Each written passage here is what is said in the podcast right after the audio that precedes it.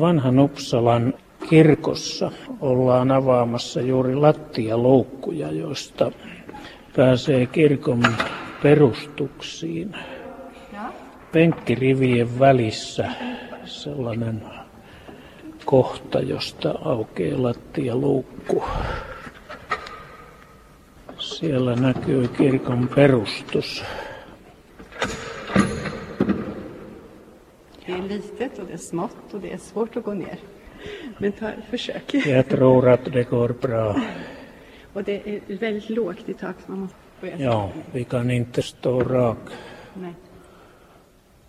Täältä ihan yllättäen löytyi tämmöinen salaluukku. Siitä piti vähän tota penkkiä taittaa. Siinä on onneksi saranat sitä varten ja sitten luukku poistaa ja sieltä, sieltä tosiaan totuus kajastaa. Tähän paikkaan on tullut piispan kirkko vuonna 1164, siis vähän sen jälkeen kun Suomeen tehtiin ensimmäinen ristiretki. Ja nyt päästään joko näkemään tuon kirkon jäänteitä taikka mahdollisesti jopa sitä edeltäneen pakanatemppelin jälkiä. Täällä on siis kirkon alle haudattu, mutta niiden hautausten alta on paljastunut tällaisia jättiläismäisten pystyhirsien, tai miksi niitä nyt sanoo, valtavien puun runkojen tämmöisiä kenkiä. Ja, ja niitä on useampia pylväänpaikkoja täältä löytynyt ja niiden perusteella tähän, tälle paikalle on rekonstruoitu tällainen neljönmuotoinen jättiläismäinen julkinen rakennus, näin kai varovasti voi sanoa. Tähän sanottiin Uppsalan hoviksi. Sen aikuiset määritteet kutsuvat sitä Uppsalan hoviksi. Nyt sinne aletaan laskeutua tänne alas. Siinä menee ensiksi kirkon diakooni ja nyt menee Aaro Söderlund sinne ja sitten minäkin. Kovin on ahdos paikka. Siitä juuri pääsee pujottautumaan näin alas. Sen har man då skyddat här med, med plast. Sitten menee tuommoinen 10 metriä pitkä käytävä täällä ähm, kirkon lattian alla. Menee tonne kohti kuoriosaa, jossa on nyt kaikkea roinaa ja Joo, pitäisi päästä lähemmäs katsoa tota pylvään reikää ja sinnehän pääsee. Katsotaan mitä se kertoo. Täällä on siis yksi ainoa pylvään reikä paljaana, muut on peitetty hiekalla ja, ja muovilla. Täällä on nyt tämmönen tota, ö, 80 senttiä näköjään on ollut halkasijaltaan toi, toi pylväs. Valtava pölväs. suurin piirtein sellainen pyöreä se on ollut. Ja tuota, tuolla kun nähtiin eteisessä noita, noita karttoja tästä, että mitä täältä alhaalta on löytynyt, niin ne pylväänreijät muodostaa tähän kaksi neliötä, josta keskimmäinen on ilmeisestikin ollut korkeampi ja juuri sen keskimmäisen yhden pylvään kohdalla nyt ollaan siis tässä. Jaa, Me ollaan nykyisen kirkon ää, ristikeskuksen kohdalla. Tästä on kaivettu haudat pois ja niiden alta on paljastunut sitten tällaisia 80 senttiä halkasijaltaan olevia pyöreitä monttuja. Ne on tällaisen mastorakenteisen puutemppelin jälkiä, jalanjälkiä täällä. Ja kun on piirretty ylös, että minkälainen kuvio syntyy näistä, näistä reijistä, niin on huomattu, että saadaan aikaiseksi kaksi samankeskistä neliötä, siis, siis niin kuin tällä tavalla. Näin. Piirrän tähän hiekkaan. Tällä tavalla näin. joo. Ja tämä on tota, tuttu muoto esimerkiksi kelttiläisistä temppeleistä roomalaisajalta, mutta tämä on myöskin tuttu muoto ö, useammasta Norjassa säilyneestä ö, tällaisesta viikinkityylisestä kirkosta, keskiaikaisesta kirkosta, jota siellä on 1100-luvulta alkaen 30 vielä jäljellä. Täytyy sanoa, että tämän ää, hirsirakennuksen, tai, tai miksi häntä kutsuu, tämän vanhan temppelirakennuksen koko on valtava. Täällä muuten tämä diakoni selitti, että enää ei puhutakaan pakanatemppelistä näiden, näiden jäänteiden kohdalla, vaan sanotaan, että, että eihän niillä temppeleitä ollut niillä pakanoilla, vaan niillä oli suuret kekkerit, ne söi ja joi yhdessä, ennen kaikkea joi. Ja, ja tota, siihen ei mitään tämmöisiä temppeleitä tarvittu. Mutta nyt meillä on kuitenkin aikalaistodistukset. Sven Estridsson, Tanskan kuningas, kertoo Adam Bremeniläiselle hän, hän kertoi ja voidaan tuossa vähän myöhemmin lukea, mitä Adam Bremeniläinen tuhatluvun lopulla kertoi tästä temppelistä. Joo, eli tämä temppeli ilmeisestikin jatko toimintaansa pakanallisena noin vuoteen 1100 saakka. Eli täällä muuten siinä kohtaa kulkeekin vasta tämä viikinkiajan loppu, että se on vähän suhteellista, että mihin kohtaan se laitetaan. No, jos tästä vielä sanoo jotain, niin tässä on kuninkaan kartanon jäänteet tämän pohjoispuolella. Siitä on raivattu rakennuksia pois ja saatu sellaisia rakennusterasseja esiin. Ja, ja nyt on ajateltu, että nämä jäänteet, mitä tässä on, niin on, on esimerkiksi sen vastaanottohallin, juhlahallin jäänteitä. Jo. Ja. Ja, vi kan fråga någonting. Jag bara undrar för att jag... Ja. Keskustelu kirkon lattian alla keskeytyy vanhan Uppsalan kirkkoherran Pär Anders Sölvinin tuloon paikalle. Ja tämän jälkeen alkaa tutustuminen hänen johdollaan kirkkoon ja sen ympäristöön. Pian mennään ulos ja katsotaan kirkkomaalla paikkaa, johon tuon nykyistä kirkkoa kolme kertaa suuremman ensimmäisen rakennuksen on ulottunut. Ja tästä kirkkoherra näyttää pylvään paikkoja, joissa kirkko on ollut suurimmillaan. Och för antagligen har det funnits en kyrka före den kyrkan.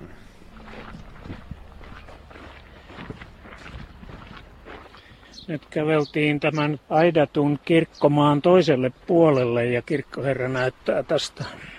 Här är en terrass där det har legat en byggnad som var 60 meter lång och 12 meter bred. Mm. Och det var Kungshallen i Uppsala då. Kirkkoherra selittää kirkosta noin sadan metrin päässä olevaa paikkaa, jossa on ollut Uppsalan kuninkaan halli ja että vesi ympäröi koko Uppsalan hovin paikkaa tuolloin noin tuhat vuotta sitten. Hovin yhteydessä suoritettiin veriuhreja. Mitään temppeliä kirkkoherras Sölviinin mielestä ei kuitenkaan ollut, ja uhrit ripustettiin puihin. I samband med bloten och så där vidare. Däremot har det antagligen inte funnits något tempel här utan det var ute i träden man hängde offren. Det var en naturreligion, den gamla asareligionen. Så Uppsala här var... Ja hän kertoo, kuinka paikka nimeltä Aaros alkoi kilpailla Uppsalan kanssa, ja Aarosiin syntyi sitten uusi Uppsala tuomiokirkkoineen. Ja Uppsalan hovin seutu sai nimekseen Vanha Uppsala, Gamla Uppsala. Mm-hmm. Kanske vi tackar. Ja, ni ska gå ner till museet nu. Jo, vi, vi ska besöka. där finns mycket väl utställt allting. Så. Tässä kirkkoa ympäröivällä vanhan Uppsalan kirkon kirkkomaalla, kun kävelimme tänne kirkon toiselle puolelle, niin tässä nurkkauksessa on uplantilainen riimukivi seinässä. Se on siis seinään muurattu osa, osana seinää. Se on semmoinen pari metriä, kaksi ja puoli metriä korkea ja sitten riimukirjoitus kiertää sitä tuossa. Joo, tämä on tyypillinen tuhatluvun uplantilainen riimukivi, joita täältä ympäristöstä löytyy noin tuhat kappaletta. Eli noin kolmannes Pohjoismaiden kaikista riimukivistä kuuluu tähän ryhmään. Jostain syystä täällä innostuttiin siis valtavasti silloin, kun kristinuskoa alettiin ottaa vastaan. Ja tässäkin keskeisenä aiheena on nyt sitten suuri risti, vielä kuitenkin lohikäärmeet sitä ympäröi ja siinä lohikäärmeessä lukee. Sigvid, englannin kävijä, pystytti tämän kiven Viidjärvin isänsä kunniaksi. Ja siinä samassa taulussa, tässä esittelytaulussa lukee, että riimukivi oli aikaisemmin alttaripöytänä tässä kirkossa. Se on mahtava alttaripöytä. Mutta toi riimukivi tuo mieleen rajankäynnin nyt sen pakanakultin ja tämän uh, uuden kultin välillä. Tulee mieleen islantilaisten päätös vuonna 1000 siellä, siellä Altingissa yhdessä päätettiin ottaa vastaan uusi usko kolmella ehdolla. Ensimmäinen oli se, että vanhoja kultteja saa yhä pitää yllä, siis vanhoja jumalia saa palvoa. Toinen ehto oli, että hevosen lihaa saa yhä syödä esteettä. Sehän oli siis äh, tämmöinen uhrieläin, joka oli keskeinen näissä paganakulteissa. Käännytään tästä tuota käytävää pitkin, mennään tänne penkille istumaan. No, koneellinen ruohonleikkurikin tuossa jää vähän kauemmaksi kirkon taakse, niin jatketaan tässä puhetta. Niin. Niin ja kolmas ehto. Kolmas ehto oli se, että lapsia sai yhä jättää heitteille. Heittää jokiin tai mereen vapaasti. Se oli ollut yksi suuri keskeinen osa sitä syntyvyyden säännöstely toimintoa siellä pakana Islannissa. Ja näillä ehdoilla siis äh, islantilaiset otti vastaan kristinuskon. Eli tämä varhainen kristillisyys ei kaikin muodoin täyttänyt korkeita kriteerejä.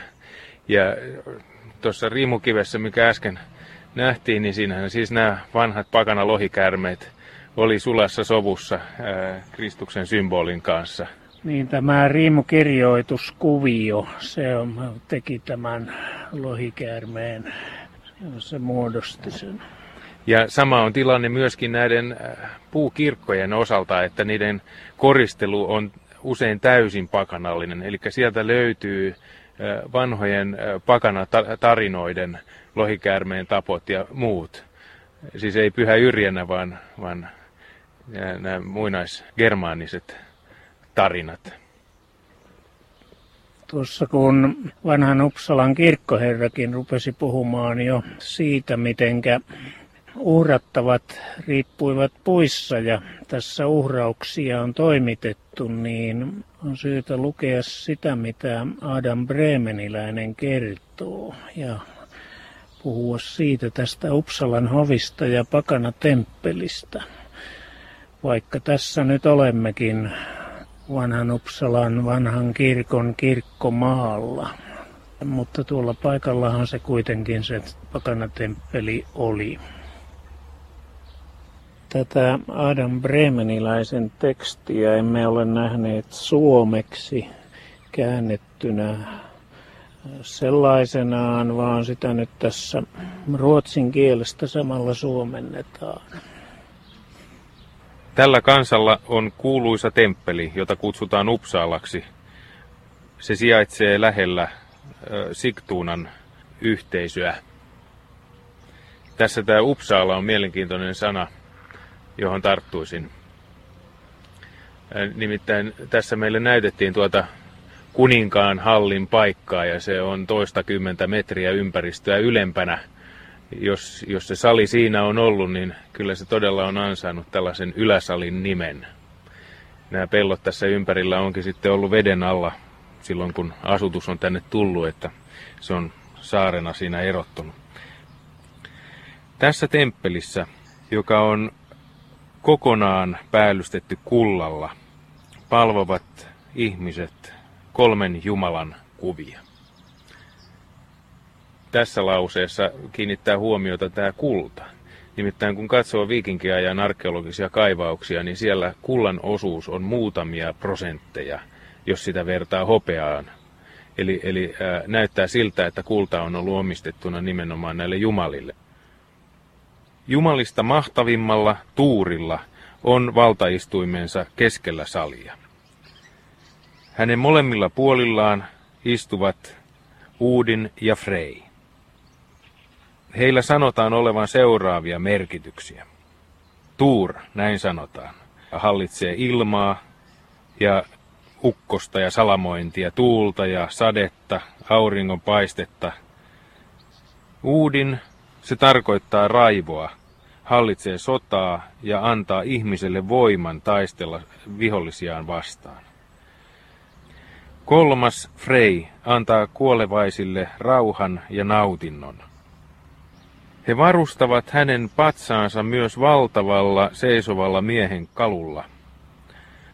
Uudin esitetään aseistettuna, kuten meidän maamiehemme esittävät marssin. Tuur sen sijaan esitetään valtikka kädessään, kuten Jupiter. He palvovat myöskin jumaliksi korotettuja ihmisiä, joille he antavat kuolemattomuuden kiitoksena heidän suurista uroteoistaan. Pyhän Anskarin elämäkerrassa voidaan lukea, kuinka he tekivät niin kuningas Eerikille.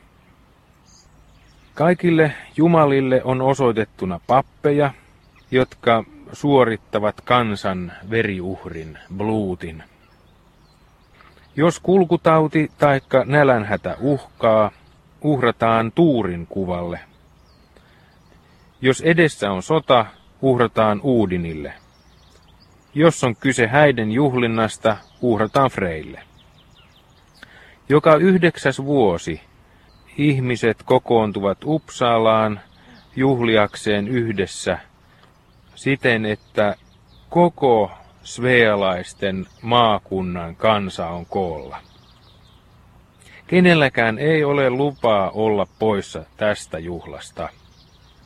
Kuninkaat ja kansan heimot kaikki ja joka ikinen lähettävät lahjansa Upsaalaan, ja ne, jotka jo ovat ottaneet vastaan kristin uskon, joutuvat ostamaan itsensä vapaiksi näihin seremonioihin osallistumisesta. Uhri riitti suoritetaan seuraavalla tavalla. Yhdeksän miehen puolta jokaista eliötä uhrataan ja niiden veri valutetaan Jumalille.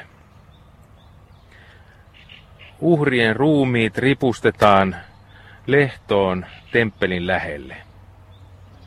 Pakanat pitävät tätä lehtoa niin pyhänä, että jokaisella sen puulla katsotaan olevan jumalallisia voimia uhrattujen ruumiiden kuoleman ja mätänemisen kautta. Tässä siis voidaan kaiketi nähdä samankaltainen ihmisen uhraamisen ajatus kuin Jeesuksen ristin kuolemassakin. He ripustavat myöskin koiria ja hevosia ihmisten tavoin. Ja yksi kristitty on kertonut minulle, että hän on nähnyt 72 ruumista riipumassa vierivieressä.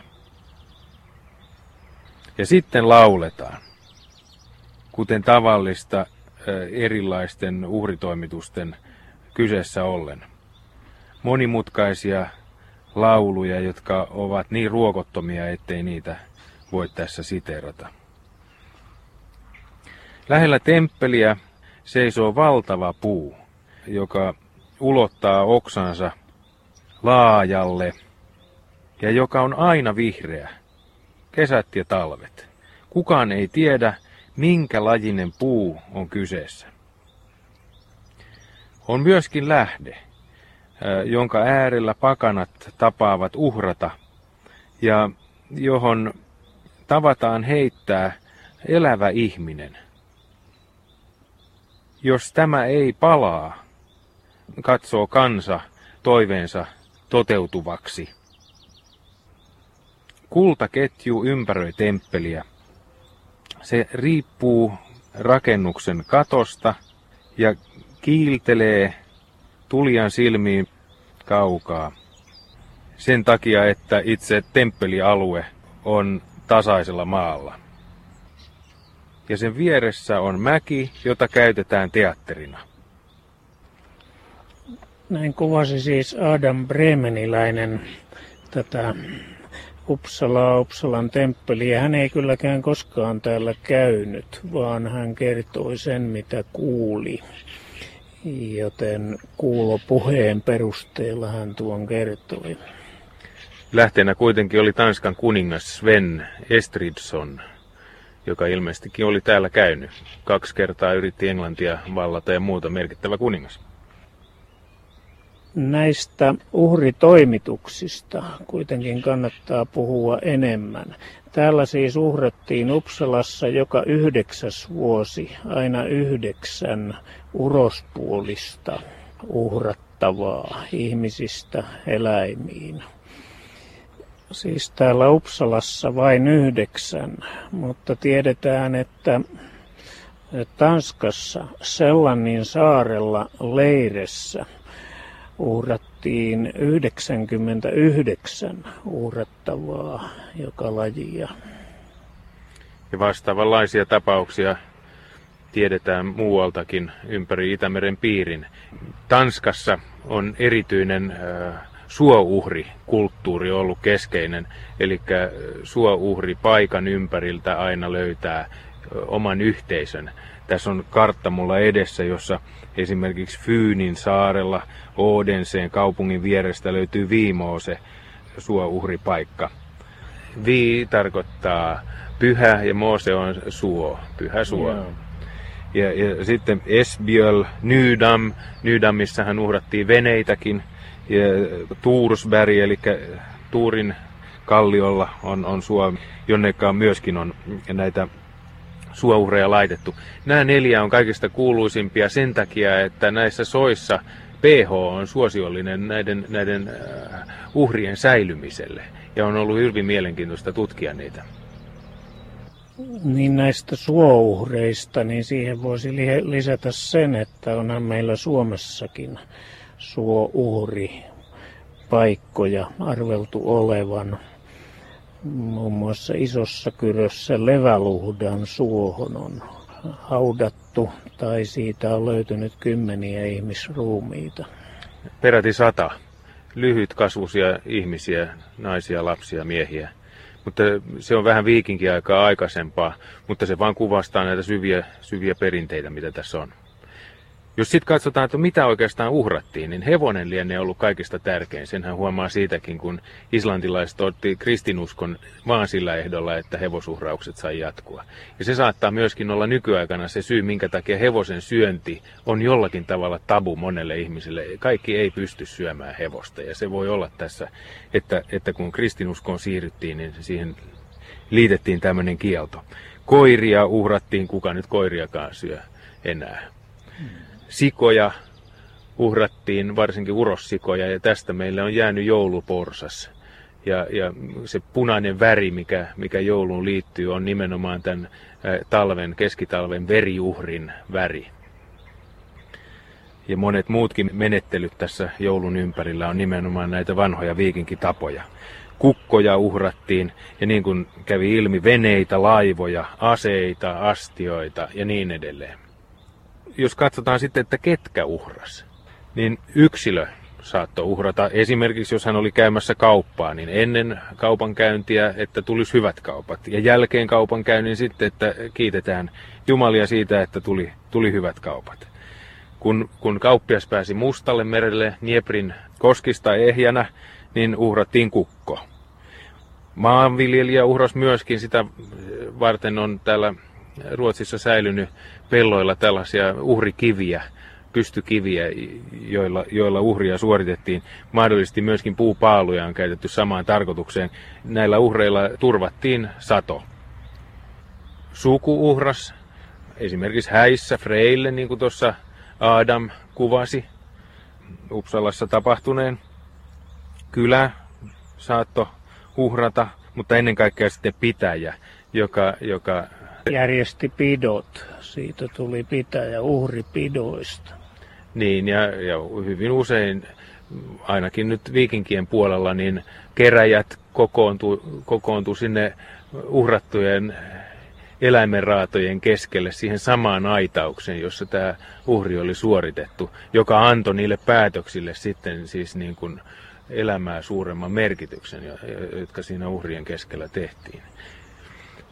Ja sitten oli nämä maan uhrit. Jos sota siis uhkas, niin Uudinille Jos taas nälänhätä, niin tuurille ja erityisesti jos, jos kato oli käynyt kolmasti perän jälkeen, niin silloin uhrattiin kuningas. Mm, siitä kertoo Ruotsin kuninkaiden historia. Tässä kohtaa kannattaa siteerata Snorri Sturlasonin kokoelmaa Kringla Heimsins, jossa hän kertoo ynglingeistä. Ja näin Sturlason kertoo. Tämä on 15 luku. Domalde otti perinnön isänsä Visburin jälkeen ja hallitsi maita. Hänen aikanaan vallitsi Svitjuudissa nälänhätä. Svealaiset järjestivät nyt suuria veriuhria Uppsalassa. Ensimmäisenä syksynä he uhrasivat härkiä, mutta vuoden tulo ei siitä parantunut. Seuraavana syksynä he uhrasivat ihmisiä, mutta vuoden tulo jäi ennalleen tai huononi. Mutta kolmantena syksynä tulivat svealaiset miehissä Uppsalaan, kun uhrit piti toimittaa. Päämiehet neuvottelivat ja tulivat yksimielisiksi siitä, että heidän kuninkaansa Domalde oli syynä katoon, ja samalla siitä, että he uhraisivat hänet saadakseen hyvän sadon. Menisivät häntä vastaan, surmaisivat hänet ja värjäisivät alttarin hänen verellään. Niin he tekivätkin. Ja näin uhrattiin siis yksi ynglinga kuningas. Tästä Uppsalan pyhätöstä muuten, jonka vieressä tässä nyt kirkkomaalla olemme näitä jutelleet, niin siitä täytyy sanoa, että mm, Ynglinga tarinan mukaan Snorri Sturlasonin kirjoittamana tämän perusti Frey, Jumala. Ja siteerattakoon nyt tähän jatkoksi vielä sekin kohta. Ja näin sanoo Sturlason kymmenennessä luvussa kertoo. Freyr tuli hallitsijaksi Niurdin jälkeen. Tähän pieni takautuma, että ensin oli svealaisten hallitsija Sturlasonin mukaan Uudin ja sitten oli Njord ja sitten tuli Freyr. No niin, Sturlason jatka. Häntä sanottiin svealaisten ruhtinaaksi ja hän otti heiltä verorahoja. Hänellä oli paljon ystäviä ja hän eli vanhaksi kuin hänen isänsä. Freyr rakensi Uppsalaan suuren pyhäkön, otti tämän paikan pääkaupungikseen ja lahjoitti sille kaikki tulonsa, maan ja irtaimiston. Hänen aikanaan alkoi Fruden rauha, mutta että tuon pyhäkön rakensikin siis Freyr.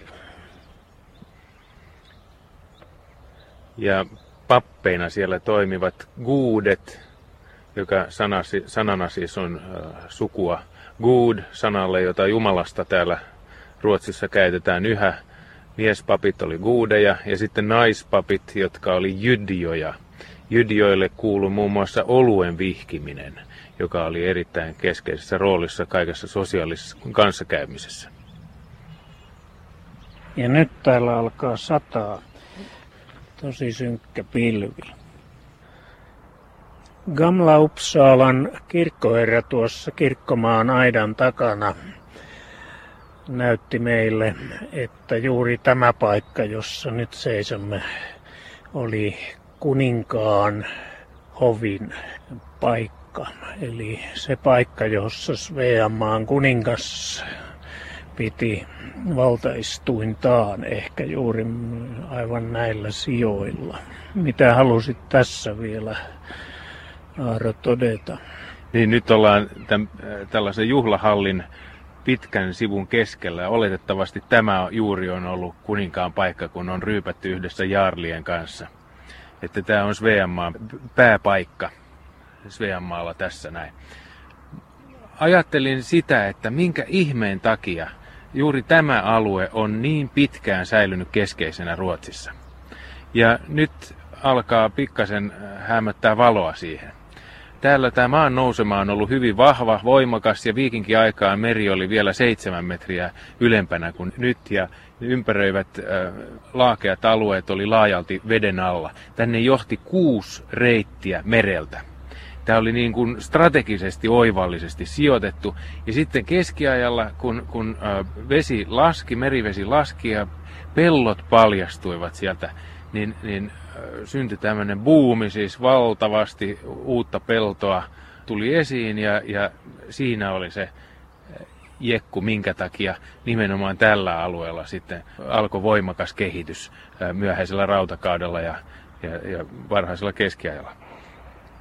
Jos ajatellaan näitä muinaisjäänteiden määriä täällä, niin nämähän on Suomen mittakaavassa ihan käsittämättömiä. Melarenin laaksossa on 250 000 muinaista jäännettä ja, ja Uplannissa tässä meidän ympärillä juuri, niin on niistä yli puolet, 150 000. Niin, mitä nuo jäänteet sitten tarkoittaisivat? Kiinteitä muinaisjäännöksiä vai? No niin, tällä paikalla, missä nyt ollaan, on asuttu ja tässä ihan lähiympäristössä 4500 vuoden ajan. Eli, eli ne tarkoittaa sellaisia kiinteitä muinaisjäänteitä, jotka on koko tältä aikajaksolta, 4500 vuoden aikajaksolta tänne kertynyt. Silloin kun asutus tänne tuli, niin merivesi oli siis plus 40, että tämä oli pelkkää saaristoa silloin. Siis ei yksittäisiä esineitä, vaan tuo luku, minkä sanoit, vaan jotakin eh, niin, muuta. Se termi englannin kielessä on site, eli siis arkeologinen löytöpaikka. Niitä on 250 000 tässä. Melarinin laaksossa, kyllä. Käsittämätön määrä.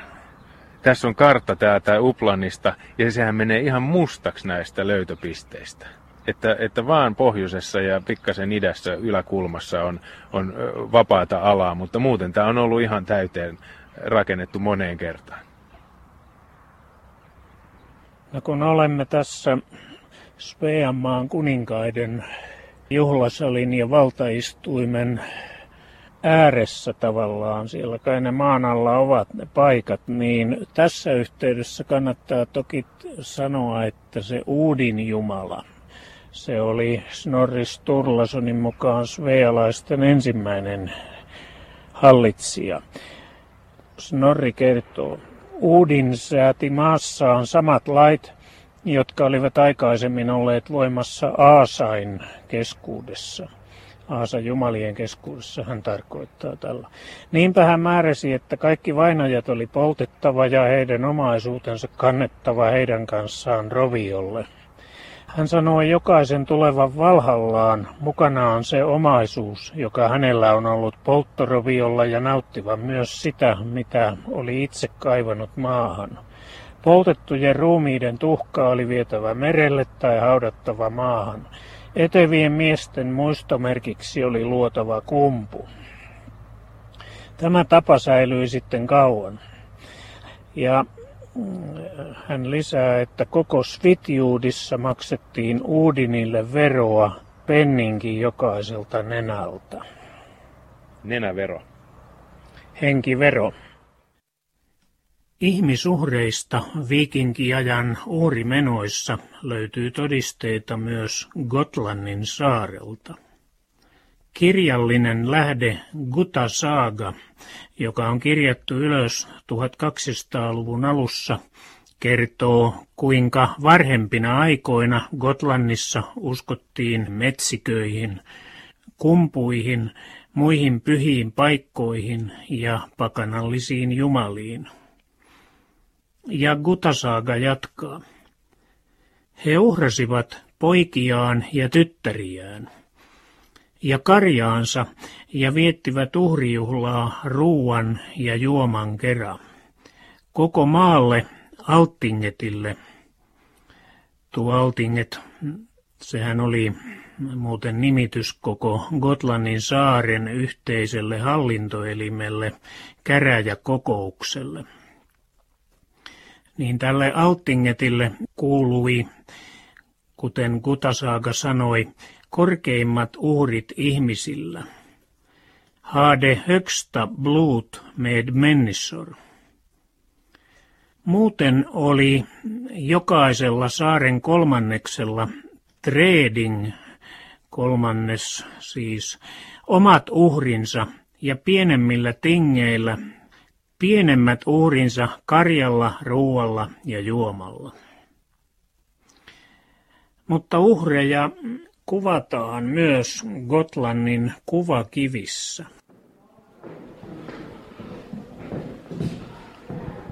Näitä kuvakiviä on sitten muuallakin kuin tuolla ensimmäisessä hallissa.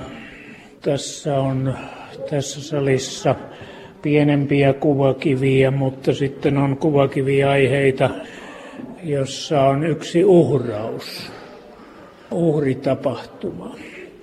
Sotilas roikkuu puussa, toinen makaa alttarilla siinä, yhdellä miehellä on keihäs ja kolmas mies on vetänyt esiin miekan. Ja sitten siinä korppi jo kiireissään rientää tänne, tänne elämänpuun Yggdrasilin luo syömään hänelle tarkoitettua ateriaa, eli sieltä roikkuvaa sotilasta. Keskeisenä aiheena tässä on lapsen uhraus. Lapsi on laitettu tällaiselle uhripöydälle, naama alaspäin, ja sitten uhraaja tämmöisellä tikarilla on ilmeisesti pistämässä häntä niskaan. Tässä kohtaa tuli mieleeni Ynglinga kuningas, joka uhrasi yhdeksän poikaansa saadakseen lisää elinaikaa. Ja Snorri Sturlason kertoo Heimskringlassa luku 25. Sitten palasi kuningas Aun Uppsalaan. Hän oli silloin 60 vuoden ikäinen. Hän järjesti suuren veriuhrin saadakseen elää vanhaksi ja antoi silloin poikansa Uudinille uhrattavaksi.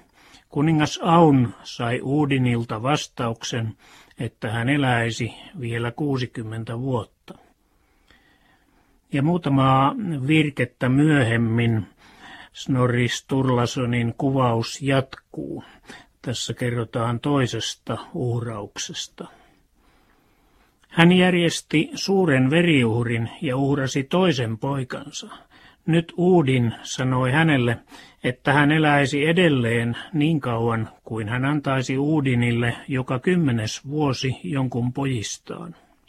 Ja lisäsi, että hänen piti antaa jollekin maansa kihlakunnalle nimi Uudinille uhraamiensa poikien luvun mukaan. Uhrattuaan seitsemän poikaansa kuningas Aun eli kymmenen vuotta niin raihnaisena, ettei kyennyt kävelemään. Häntä kannettiin nyt tuolissa. Sitten hän uhrasi kahdeksannen poikansa ja eli vielä kymmenen vuotta, mutta nyt vuoteen omana. Sitten hän uhrasi yhdeksännen poikansa ja eli taas kymmenen vuotta. Nyt hän joi sarvesta kuin imeväinen lapsi. Aunilla oli vielä yksi poika, ja hän tahtoi uhrata tämän ja antaa Uudinille Upsalan sekä siihen kuuluvat kihlakunnat ja nimittää ne Tiundalandiksi. Mutta svealaiset kielsivät sen häneltä, eikä uhria toimitettu. Sitten kuningas Aun kuoli ja hänet on haudattu Upsalaan. Näin sanoo Snorri, ja kuningas Aun hautakumpu on muuten yksi noista kolmesta vanhan Uppsalan 500-luvun hautakummuista.